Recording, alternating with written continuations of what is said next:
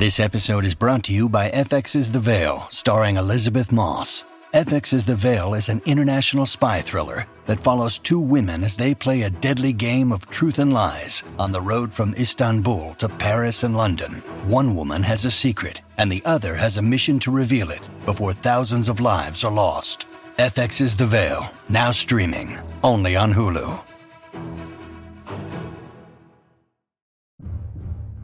It's time for Thriller Thursdays here on the Mutual Audio Network. The following audio drama is rated PG for parental guidance recommended. Chapter 23 The chamber they stood in was broad and open, with enormous statues acting as pillars, each depicting a god with what appeared to be the head of a cobra, with its enormous hood spread wide as if to strike. Who's that supposed to be? Kit asked, still shivering as they checked their gear.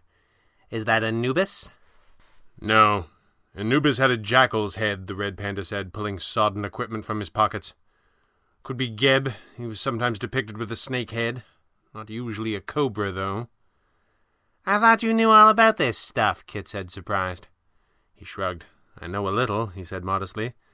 But this pyramid is from a vastly different era. The pantheon of Egypt evolved a great deal over thousands of years, even major players like Anubis. When this was built, he was the god of the underworld and the king of the dead. Then he was supplanted by the Osiris myths and relegated to a relatively minor function of the judging of the dead. He mostly showed the newly dead into an audience with Osiris. Oh, Anubis, ouch, Kit smiled. This terrible fellow is quite unknown to me. Could be an early variation of a god we know, or a minor deity who faded from mythology. He looked around in amazement. Just think about where we are, he said quietly. It's really quite incredible. You love your job, don't you? Kit said, shaking her head a little. I really do, he said with a smile. I fear that we have little time for wonder, Falcone said, rising to his feet. How are we? The red panda took inventory of the small pile of gear that he was leaving behind. Well, we used everything we had with any kind of concussive charge, blowing the hole in the wall. We used all of our gas grenades on the jackals, of course. And the flashlights are finished. I admit I wasn't really expecting to take a bath with my equipment. Some of it is a little worse for wear. Isn't that the pouch you carry those breadcrumbs of yours in? the squirrel asked. Ah, he said, you noticed that. Yes, they're more water resistant than give them a good solid dunking. She tried not to look worried. Will we be able to find our way out again with just the ones you've already dropped? Uh, I guess it depends how much further we go, right? He looked uncomfortable. Well, yes, he said. Also that. The detector was also ruined, wasn't it? Falcone asked. Well, yes, the red panda replied sheepishly. Kit Baxter felt frightened for the first time in longer than she could remember. Oh boy, was all that she said. Both men tried to think of something comforting to say that she wouldn't immediately see through and came up empty. They stood in silence for a moment. I'm all right, she said at last. The light from the orb flickered and faded slightly. Except stop doing that, Kit said seriously. Is maintaining that light taxing, Max? the red panda asked. It shouldn't be, the stranger said, a little frustrated, but it is. I keep. I don't quite know how to express it. I keep emptying the tank before it gets full. Makes it difficult to maintain even the simplest of energy fields. Well, let's do something about that, he said, reaching for a torch on one of the pillars. Red Panda, wait! the flying squirrel said. He froze obligingly. Let's just say you were an ancient Egyptian death trap designer, she said, and you're wondering what to put in after your water pit trap.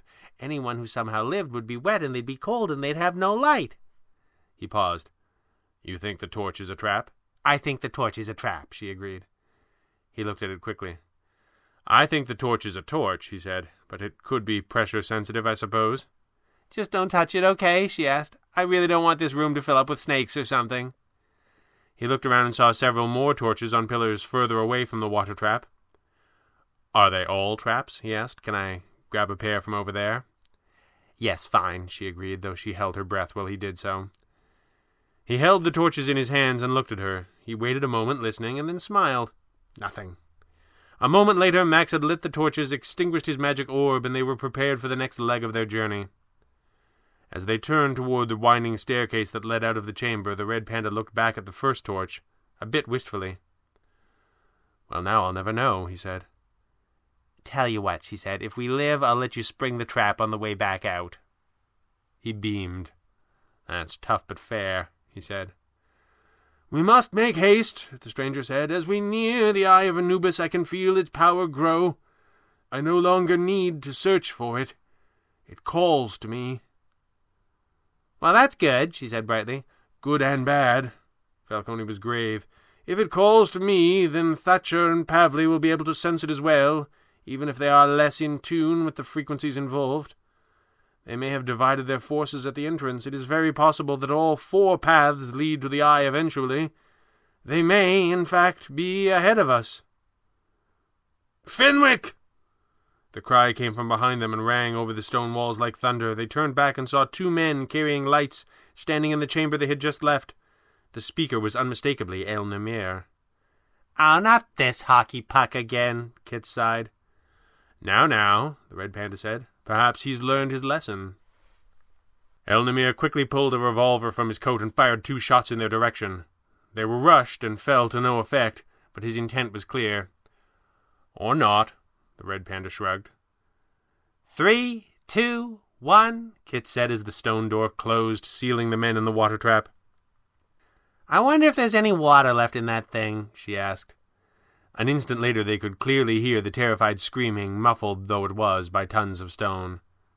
Yep, she said. I guess there was. They turned to the stairs once again and climbed into the darkness above.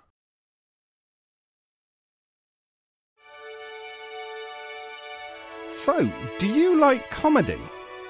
If you do, then Friday Follies might be just the feed for you.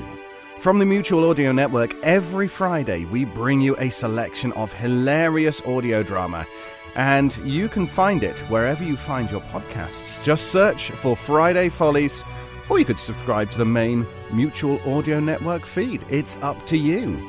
Find us there.